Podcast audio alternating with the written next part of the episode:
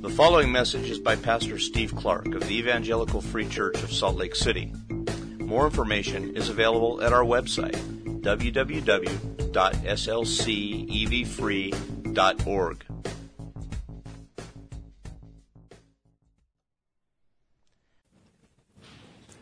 Pray with me.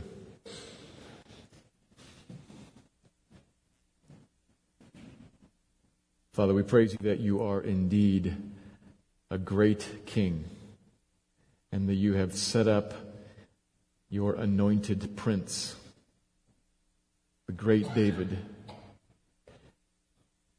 We knew him as Jesus when he walked the earth, a simple man born humble, submitted and obedient to all of your will, obedient even to the point of death, death on a cross. And you have exalted him that at the name Lord, that is the name that you have securely fastened to him, the Lord. He is the Lord. And at that name, every knee will bow and every tongue confess he is Lord. To the glory of you, God, Father. We acknowledge that we say, Thank you for it. You have crowned him. You have set him up. He rules. And through him you have worked a great salvation and are still today working salvation. And as we consider that from the text today, Lord, would you help us to understand, to be moved by, and to want to eagerly join into this saving work that you are powerfully doing in Christ? Father, that's my request, and I pray that you would order my words, that you would keep them from being confusing, you would keep them from being distracting in any way.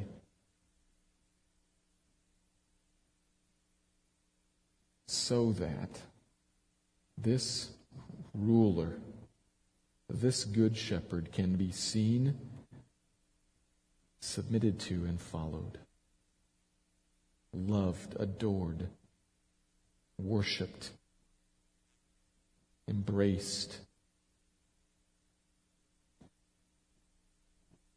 Do that. Spirit of God, move through this room now and do that in the hearts of men and women teenagers, younger kids. Lord, do that. Cause Christ to be cherished, treasured, obeyed. I can speak, I can say things, but I can't make anything happen. As we prayed earlier, we ask you to give hearts that are inclined towards you. Refresh our hearts. Move us, as you said you would in this new covenant, move us to follow your decree. Give us your spirit in abundance. Here now, we ask. Open up the word and teach us, Spirit of God, that the Son of God may be exalted to the glory of God, the Father, Son, and Spirit. We pray that. Do it now, we ask. In Jesus' name, amen.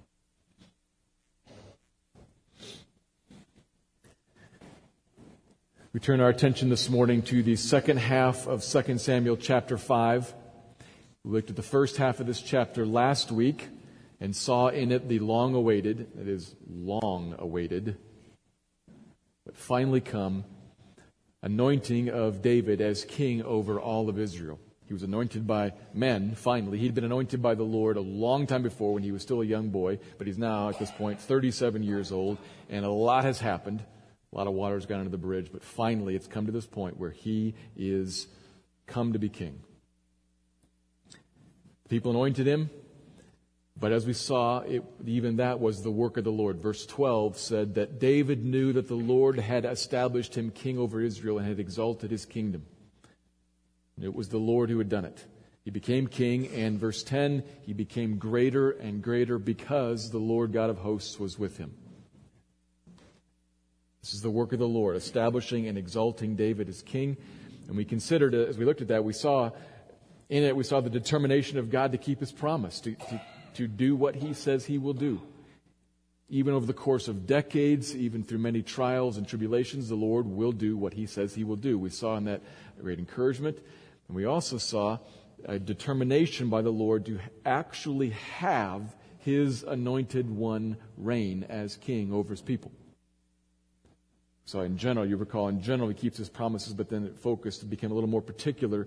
He will have his king, his anointed one reign. He's constantly at work to exalt this one king over the earth, but particularly over his people, over us. If you're a Christian, over you. Working through all kinds of random events to make him to be the one who reigns over you for our good. Saw this last week too, and this is, this is an important point because we use language like to reign over, to rule over, to be king over, and that can kind of land on us a little bit hard. Or hits our modern ears a little bit off. So we have to see it at the end of verse 12. He says that it was the Lord who had established and exalted him for the sake of his people Israel. For the sake of, for the good of. Yes, reign, rule, command, authority for the good of the people. Because people, all of us, we need a king, we need a ruler. And this is a good king, a good ruler, a good shepherd, as we talked about also.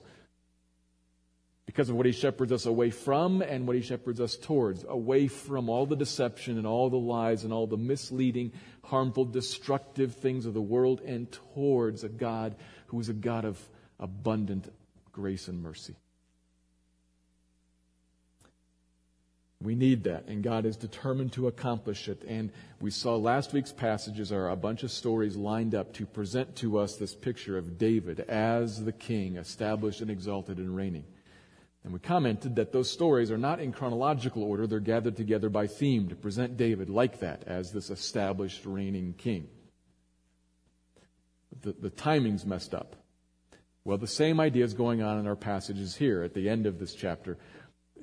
Chronological order is not, is not the dominant idea, it's, it's thematic order. There are two battle scenes collected here because they are both battle scenes. And they're collected here out of chronological order to teach us some things about how this reigning king is used by God to save his people. He's going to make a point here about how God uses his anointed one to fight for and to save his people. That's what we're going to consider today. Let me read the whole passage, the last half of chapter 5, then I'll pass back through it to make sure that we understand it. Make sure we understand it before making a couple of larger observations. So this is the second half, 2 Samuel chapter 5, beginning verse 17. When the Philistines heard that David had been anointed king over Israel, all the Philistines went up to search for David. But David heard of it and went down to the stronghold. Now the Philistines had come and spread out in the valley of Rephaim. And David inquired of the Lord, Shall I go up against the Philistines? Will you give them into my hand? And the Lord said to David, Go up for I will certainly give the Philistines into your hand. And David came to Baal Perazim, and David defeated them there. And he said, The Lord has burst through my enemies before me like a bursting flood. Therefore, the name of that place is called Baal Perazim. And the Philistines left their idols there, and David and his men carried them away. And the Philistines came up yet again and spread out in the valley of Rephaim. And when David inquired of the Lord, he said, You shall not go up. Go around to their rear and come against them opposite the balsam trees. And when you hear the sound of marching in the tops of the balsam trees, then rouse yourself, for then the Lord has gone out before you to strike down the army of the Philistines. And David did as the Lord commanded him and struck down the Philistines from Geba to Gezer. The word of the Lord. Right away, we, we notice how the passage is not in chronological order, as it says, when the Philistines heard that David had been anointed king. In other words, sometime before verse 6. So it, it's, it's out of chronological order. Evidently, what had been going on is during the seven years that David was king over the one tribe in the south and Ishbosheth was king over all the rest of Israel, and there had been this civil war, the Philistine domination of the land had continued, but they didn't really care to get involved in the civil war. In fact, while Israel's fighting Israel, Israel's weaker.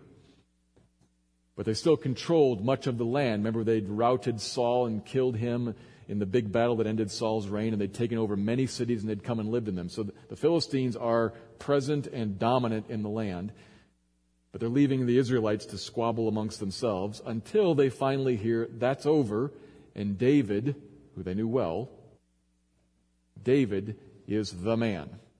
And then they immediately act to go get him. And what we get in verses 17 and following is uncomfortably similar to David's earlier years. The Philistines hear that David has been anointed, and so they send an army to go out and chase him. They go to search for him. Same word often used in connection to Saul when he sends an army to go search for the anointed one. And David, just like he did before, flees and runs to the stronghold with the article the. Similar word he's used before, probably meaning the same place that he went before, the stronghold. We don't know where that is, but it seems to be David's kind of favorite hiding place. History is repeating itself.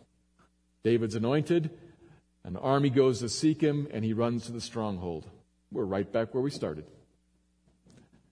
Except that God has moved the hands on the clock of redemptive time, if you will, and, and this is no longer the time for fleeing, this is the time for fighting. And so David asks him, Should I go up? And the answer is not run and hide, I'll protect you, but go and attack, I'll deliver you. And so he goes, Will you give them into my hand? Yes, I will give them into your hand. In verse 20, he went, and we find the word bursting four times in this verse. You may have a footnote that points out that, that this term Baal Perazim, as David named the place afterwards, beginning and end of the verse, it's, it's, you might have a footnote that explains the Lord of bursting through. That's what the word means. He calls it the place, the Lord of bursting through, because there the Lord bursts through. There the Lord bursts through like a bursting flood. Think of a, of a dam breaking and water just rushing forward. Or if you've ever seen the footage of the tsunamis, devastating waves that carry away massive concrete structures and cars and trees and the very ground. The Lord burst through, or, or to change metaphor, something we might use, He blew them away. And so He calls it the place of the Lord bursting through. And then, small point, they left their idols there.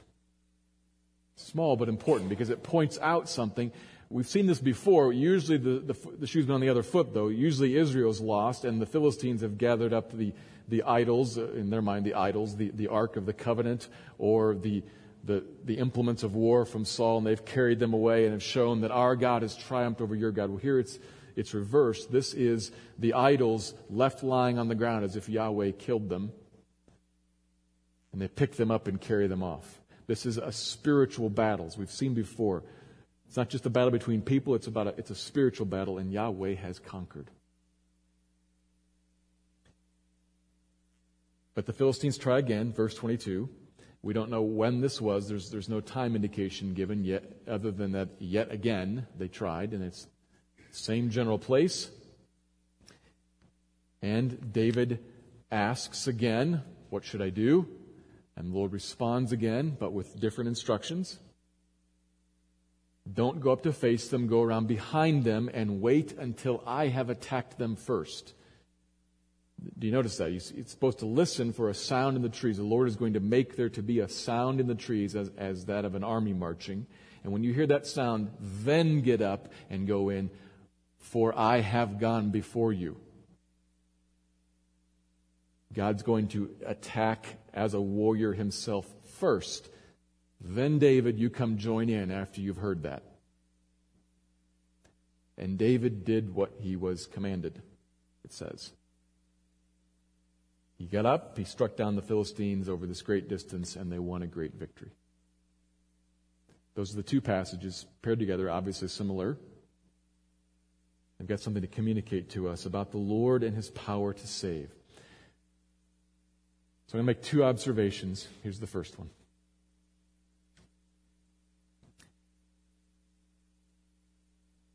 It is the Lord's power that saves. Now, as I say that, I, I hope you're saying, yeah, of course. We need to think about that, though. I'm going to put a little bit of emphasis on two words, one in particular. It is the Lord's, and then especially power that saves. The Lord's, not David's, not Israel's, the, the Lord is the powerful one. He, it's not, not the people. It, he has power over all the idols. There's no other power. It, it's the Lord. But in particular, the text emphasizes the power of the Lord. Not even just his presence to save or his willingness to save or his love to save. It's emphasizing power.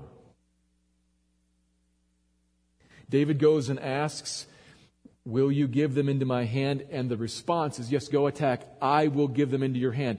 I hold them in my hand. I do with them what I please. They have no idea that. They don't picture it like that at all. I hold them and I will give them over to you. That's a statement. We, we sometimes talk in, in athletic settings about how one player or one team owns the other one. He owns him. He does with them what he pleases. Well, this is literally, he owns them. He holds them, does with them what he chooses. I will give them over to you, David. And then when the battle comes, bursting, bursting, bursting, bursting. Like a flood. Power. Similarly, the next, the next story, he asks, Should I go? Yes, go and I will go before to strike them down. It's the Lord presented as a warrior himself. Not even as just one who empowers David this time, but as the warrior himself. I will go before to strike down, and then you follow on and strike down. The emphasis in these two stories is it is the power of the Lord that saves just has, as has always been the case throughout all of this, but we have seen this again and again and again and again and again. God certainly uses people, and He certainly uses David here. But it is the Lord's power.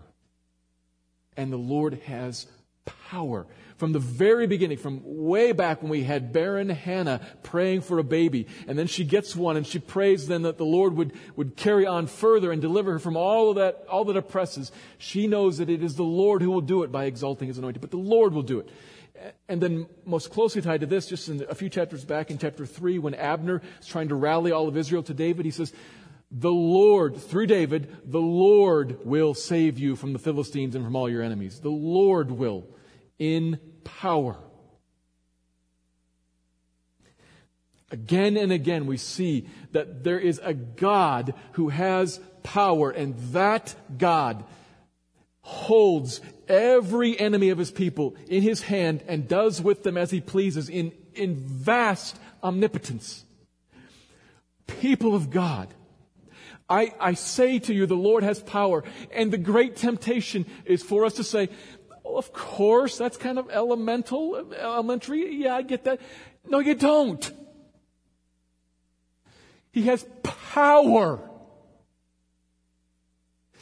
You face no challenges. Of course, you face all kinds of challenges. No, you don't. Of course I do. Yes, no. Power of this sort knows no challenges. The Philistines are numerous and armed. So what? And? They brought their gods? Oh, good. We can make this quick. power. Power. People of God, behold your God in power to save. This is a God who is determined to save and has power to save. So we need to consider his powerful saving of us, his people. First and foremost, consider how God saves us from all of our enemies. That's what he said through Abner he would do.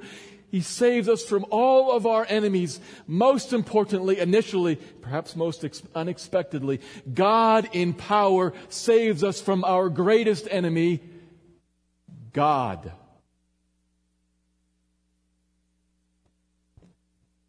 What? Our greatest enemy. The greatest enemy any human being can ever know is God Himself. Which might make you say, What are you talking about? How can God be the enemy of me, of people? God has revealed to humanity His nature. He has told us and shown us who and what He is, pure and right and holy, holy, holy. A little foreshadowing, if you look ahead, this word bursting through is going to show up in next chapter when he strikes down an Israelite, bursting through on him because he is holy, holy, holy. This is the God who is and has power and has told us that he is right and just and holy and has told us what he requires of all of his creation to relate to him justly and rightly in holiness. And he has told us and shown us, if it is not abundantly clear to us, that we are not that.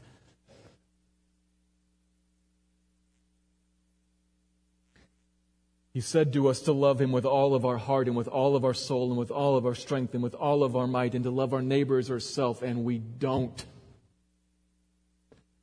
from birth, none of us.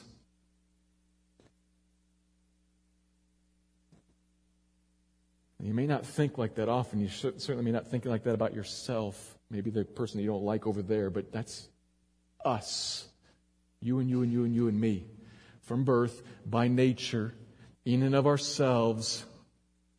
And so his penalty pronounced on us and remaining on us is wrath. Oh, that should cause you to quake when you consider it. It is a terrible truth. The greatest enemy human beings can ever know is the immortal, omnipotent God, just in judgments, fully aware of all of our guilt. Everything that you think in your mind, everything that you have done in secret is fully, completely known to Him and remains under His judgment. And He is just and right and holy and pure and has pronounced on it. It is a fearsome and terrible truth that all that remains for us in the presence of this God is unending, everlasting sorrow and misery and anguish. And there is nowhere to flee from this God other than, ironically, right back to Him. Do you get that? I have to preach it like this, to present it like this, because there's a God who is our only hope gloriously, graciously, mercifully our hope. The only one with power to save us from that God is God. And He has. Awesome, amazing, gracious, glorious love. Oh, do not yawn. Oh my.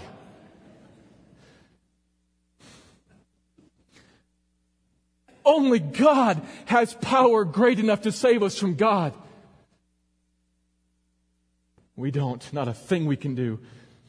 He is about to burst forth against us, and in steps God come in flesh to receive it, to stand in the face of it, and to absorb the full fury and wrath of God that you may go free and no longer find him to be an enemy, omnipotent and terrifying, but to find him to be a friend, glorious and gracious and near and strong in power to save you if you believe.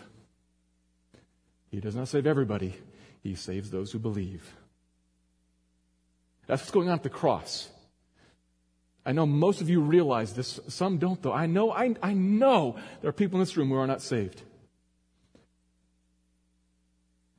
Just work the math, the odds. But some of you, I, know a little bit.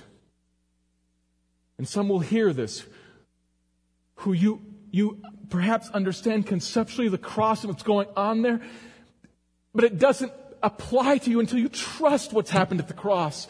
That's where Christ steps in and takes on himself the wrath and the fury of God.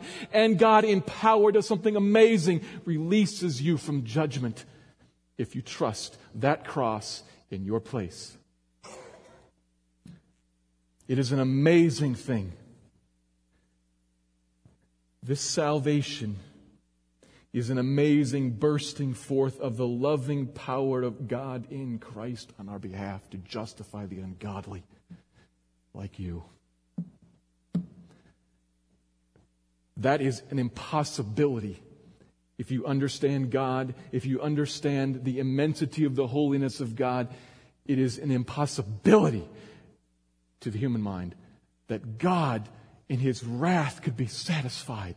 And then you see God come on the cross and you say, Behold the wisdom and the power of God. God has power to save his people. Do you know that salvation? First, do you know of it, but then do you know it? Is it yours by faith? Not by anything you do. You can't, you can't run fast enough to get away. You can't act good enough to get away. You can run right back to Him and say, I give up, and He will forgive. Do you know that? Have you taken it? Have you trusted Him? Do. Find life. This is amazing, saving, powerful. The glory of God is wrapped up in this. But I have to also acknowledge that it is not the most common way that God in power saves his people. If you just think about it logically, if you take one Christian, how many times has that happened to one Christian? Once. And the Bible then expresses that God saves us so that he can save us and will one day save us. This lasts a whole lot longer than this. He saves us, changes the stance of God towards a Christian and makes you a friend, forgives you of your sin, and therefore becomes your Savior all through life, every moment, all the way to the end when He brings you to glory. And this saving work is what we must next turn our minds to. This is where you live today, Christian. God in power works to save you, Christian, again and again and again, day after day, moment after moment, because you are a Christian. I need to be very, very, very clear here. This is not you becoming a Christian, you being forgiven of your sin and made right with God again and again and again and again and again. That happens once, and because that has happened, he is a savior to you all through life in the great struggle of this life. And the great struggle of this life is not to get a job and to have good health and to raise kids who are not criminals. All those things are good and nice. And, and I want to be clear God is involved in those things in your life too. We are physical beings. Those things do matter to us. And, and, God cares about those He has saved, who are His people. He, he intervenes all through life to work those things out for us too. Th- that is good and, and great. Praise God and thank you. But we must acknowledge that's not the main deal. That's not what the battle right now is about. Those things at best are battlefields. Terrain on which the battle happens. the battle from which he saves. For you, he intervenes in that battle. In those battlefields, on, in those environments of job and work and family and relationships and health and finances, yes. But what he's engaged with to save you from moment after moment after moment is defection. Understand what I mean by that? It's easy to see physical need but what he rescues us from and what we most need to be rescued from day after day is the attack on our souls right now to kill, steal, and destroy as much as Satan possibly can still steal, kill, and destroy. He knows no limits. Whatever he can get, he'll take, and he wants more. He aims to lead you, Christian, in defection away from this God. To guide you off into a wilderness somewhere where you will be destroyed and where God will be defamed, where his kingdom will be crimped, not grown, where his reputation will be soiled and not proclaimed and expanded and loved and gloried in where you will know misery and loss and suffering and shame and not deliverance and joy and beauty filling your mind in the presence of God. He aims to take you away and all of the enemies that you really fight in life are joining him, including even your own fallen heart, the world all around, not to mention Satan himself. Those are the enemies from which God must save. And the good news is He has power to do so.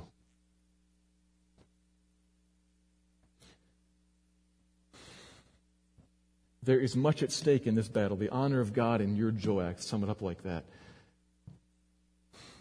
And God has made this anointed one your Savior. At this point, and that from that point on, He is a Savior. How does He save you?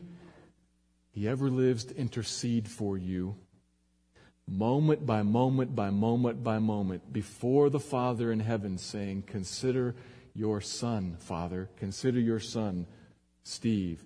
Your daughter, Mary. Consider them. Consider them. Look, give grace and mercy to help them in their time of need. He ever lives to intercede. And what specifically is he asking for? When I say give grace, what I mean specifically, Father, sanctify them by the truth. Your word is truth. Jesus prayed that on earth. He's still praying that. You're a teenage girl. You sit in school. Truths, I say that in quotes, come to you in a steady stream from 25 classmates, from a teacher, from the iPhone you're not supposed to be paying attention to. Truths are coming to you, and I say truths. And you have a Savior who says, Father, Will you sanctify that teenage girl, that teenage boy, that adult man at the office? Will you sanctify them by putting the truth in their minds, not just at the level that they know it, they understand it. Most of us are already there. But will you do in power the impossible? Will you change how they see it? You see, this, this happens all the time. I communicate something. You talk across the table with somebody. You share a cup of coffee. You communicate a truth with somebody and you say, yes, I know. I got it. But we don't. We don't. Beauty is a vain thing. Charm is deceitful. Yeah, okay, sure. As we trot off to spend our time and our money, chasing vanity and deceit. I got it. No, we don't. No, we don't. No, we don't. Oh God, will you save this person? Uh, He's already yours. She's already yours. So you have him. But will you save him today from defection that will dishonor you and destroy him? Will you save him? There's a message coming to him, coming to her, that she needs to be charming, that she needs to be beautiful, that he needs to be strong, he needs to be wealthy, he needs to be whatever. She needs whatever. It's a coming truth, and it's a lie, and it will destroy them and dishonor you. Save! That's what he's praying for you. I don't know if he's using that kind of fervor, but he's praying for you. And he does not pray half-heartedly, he prays earnestly for you. And what he's asking, Father, do the impossible in power. Send your spirit to change this one's mind and heart, to change her affections, to change his perspective, so that the word now seems right and grabs his heart and draws him after it. That is a miracle when that happens. It requires power. Thank God he has power to save his people. That battle is going on for you, for your soul, every single moment. Most of the time, we are entirely oblivious to it. At best, we are concerned with the battlefields. We would prefer to rearrange the terrain so that we have a hill and there's a nice protective stream in front of us. And we don't realize that's not the battle. That's the environment in which the battle happens.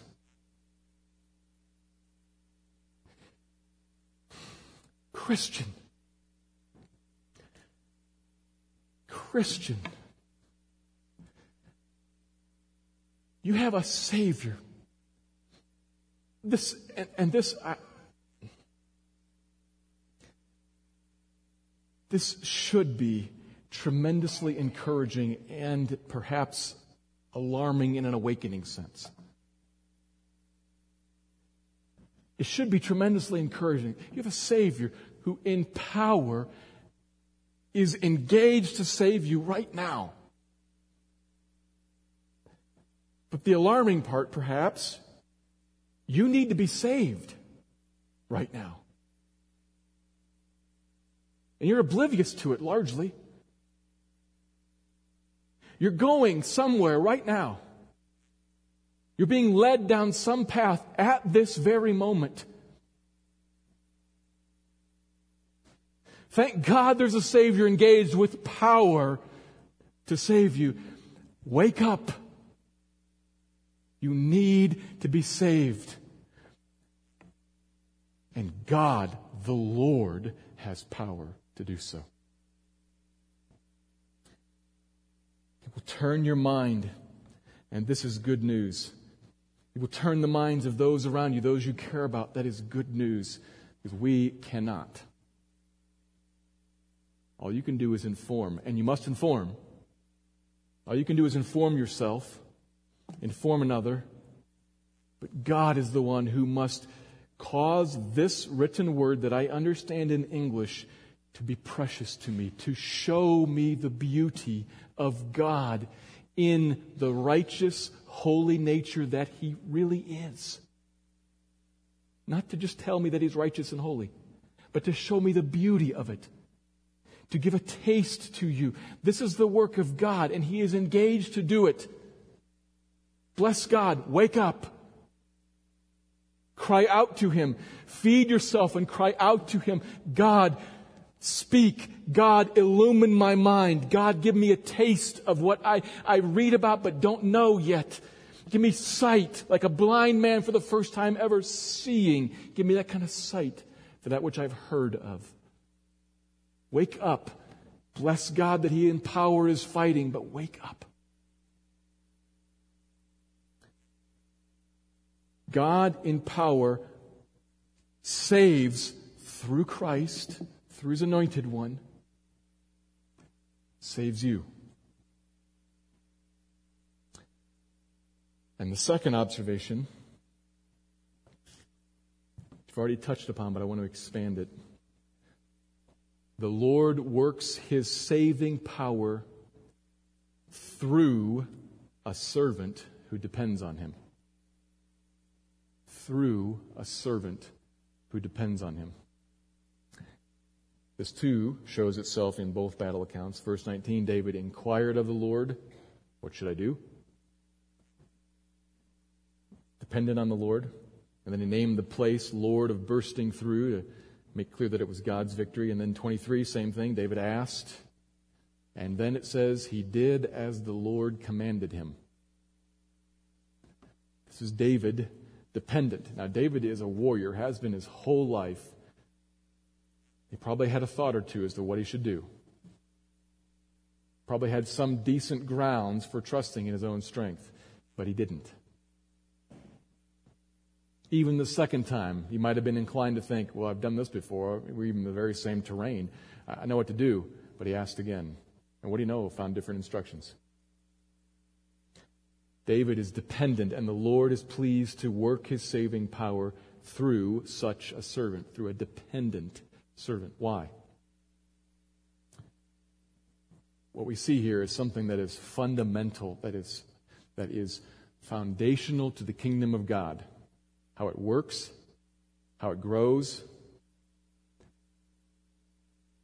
God is pleased to pour out his power through dependent servants, those who look to him for guidance, who look to him for power, because that methodology, using dependent servants, is most likely to assign accurately the glory that will arise from victory.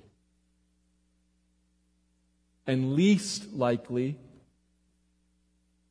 to result in idolatrous praise to a man. The Bible is clear, as we've seen. It is the Lord's power that saves, that delivers. The Lord holds everything in his hands. Man Strong and mighty as he may seem, the Bible is clear, is like grass that springs up and is gone by nightfall, a flower quickly fading. There is only one to whom all praise and glory and honor and dominion rightly belongs, and so it is right to put unto him all glory and honor, to ascribe to him all dominion. That's right, and that's actually good for us. It turns our eyes off of fading men unto a God who never perishes, never fades away. It's awesome to behold. There is only one God, and he will not share his glory with another, but he will share his power with another, with a dependent one. That's David right here. That is the son of David, Christ. We look at him walk the earth. He is the perfect man, fully God and fully man, perfectly dependent on God, always asking the will of the Father, doing only what the will of the Father is. It is his food to eat, he says, even to, to eat the will of his Father. This is foundational to the kingdom of God. Dependence on Him, apart from Him, none of us can do anything. So we see it in David and we see it in Christ, but I need to bring this back around to, to us because there's something remarkable here. We are to be like this too. Dependent on Him. Asking Him for guidance, for wisdom. Obeying what He says. Trusting that on the other side of this obedience, we will find God in gracious power, and then careful to give thanks and praise to the one to whom it is due. We are to be like that too. And when you process that, when you run that through your mind, what you find there is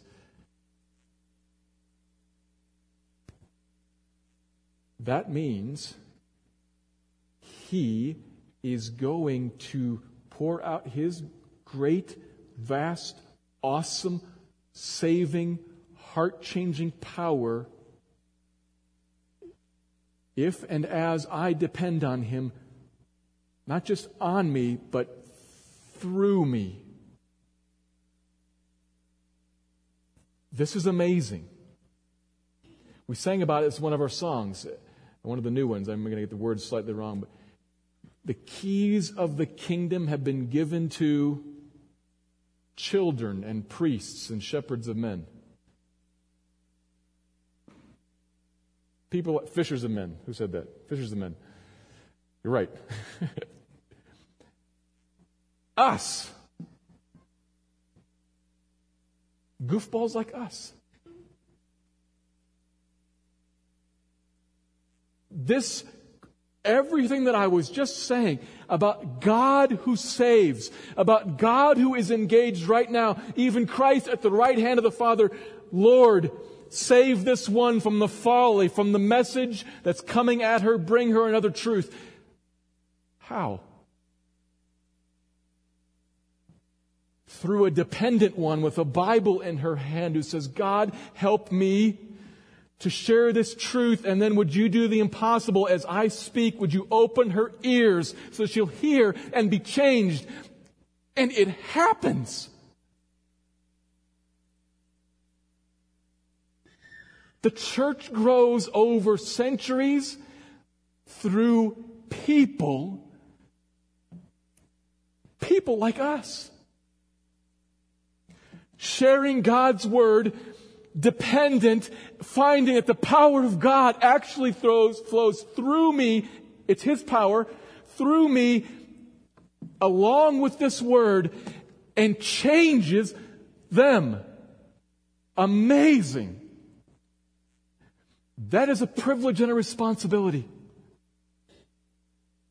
You can read this point in two different ways. The Lord works his saving power through a servant who depends on him. Thank goodness. Or, uh oh.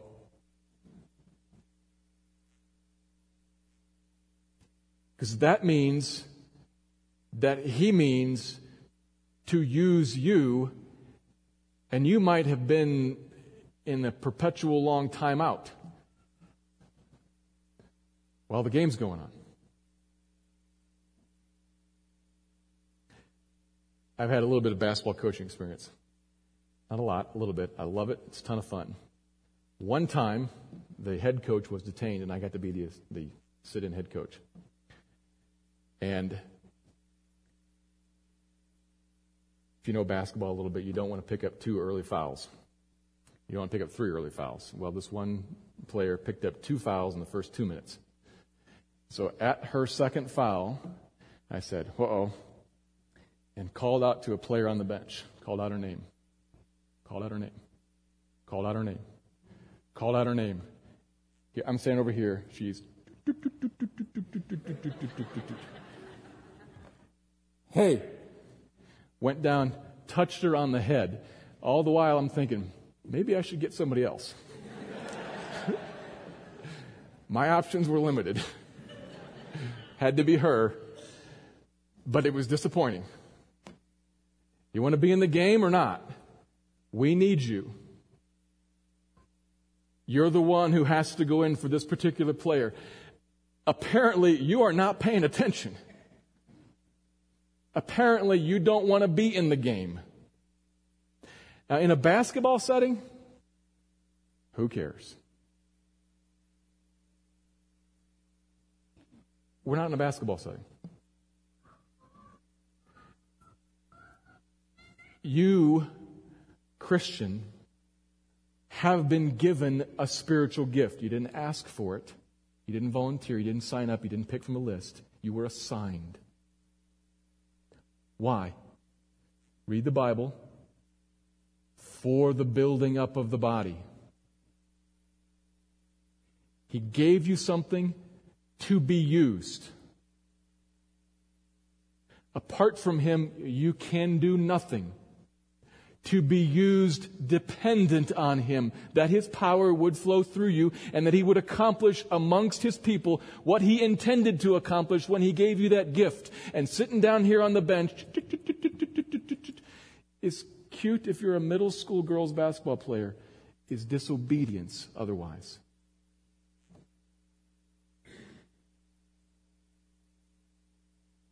Disobedience. He pours out his power through dependent people. That's the uh oh part. the, oh yeah part is, what that means is that he will use you, dependent person.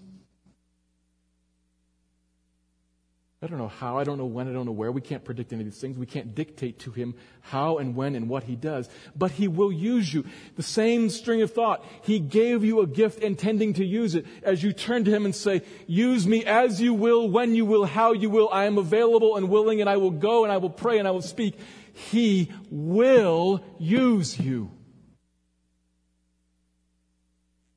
It is how he has chosen to build his church. It is how his great power that saves is poured out. He does not save anybody anywhere ever apart from human beings being involved in the process. Even the person who all by him or herself read her Bible, read his Bible all by himself and came to faith, who printed the Bible? A human being did. Most of us, it's not how it happened. Most of us, somebody told us the gospel and prayed for us. And then the saving work in the church. We are a body that builds itself up. Ephesians 4. Read that passage and think through. Everybody has a job. The pastors and elders equip the saints to do the work of the ministry. Dependent on God for power. That's your job. And marvelously, God will use you. He uses David dependent. He did not use Saul. He moved on from Saul. He uses David and he uses the anointed one, pouring out that power through those of us who follow the anointed one. You can be used. And you should take heart, there is no hopeless situation. He has power to overcome everything. Maybe you need to repent now as we sit and consider. Maybe you need to repent for being in perpetual timeout. Maybe you need to take heart that the person that you're talking to and doesn't need to be going anywhere, you pray and you speak. God in power is doing something. Nothing can stop him.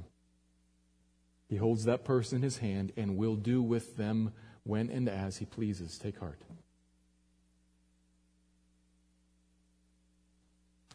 So pray, pray, pray for God to use you as an instrument in his hands to carry out the great saving work of his anointed one that is ongoing in the church now and is every day calling in more ones. He means to use us. Ask him to. Depend on him, brothers and sisters. Let's pray. Lord, would you use your people? You have great power to save, and you showed us that you will save through David, your anointed. He is established and exalted as King, your Savior. We praise him and we honor him, and then we see that we also, to follow on like him, are to be humble and dependent instruments in your hand. So, Lord, call us to that. Make clear to the individuals sitting here what you mean to do with them. Lead them in repentance if necessary. Lead them into hopefulness if necessary. Lord, save us from deception and from, from all that misleads us in the world. If that's what's necessary for an individual here right now, Lord, work that now in this time. Build your people, build your church to the honor of your anointed, we pray. Thank you for your power. Thank you for your determination. Thank you for saving us and for saving us all the way to the end. Lead us now, Lord, we pray. Amen.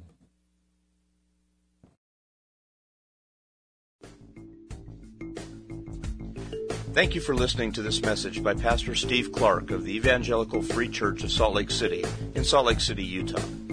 Feel free to make copies of this message to give to others, but please do not charge for these copies or alter the content in any way without permission. We invite you to visit our website at www.slcevfree.org or call us directly at area code 801 943 0091. Our mailing address is Evangelical Free Church of Salt Lake City, 6515 South Lion Lane, Salt Lake City, Utah, 84121.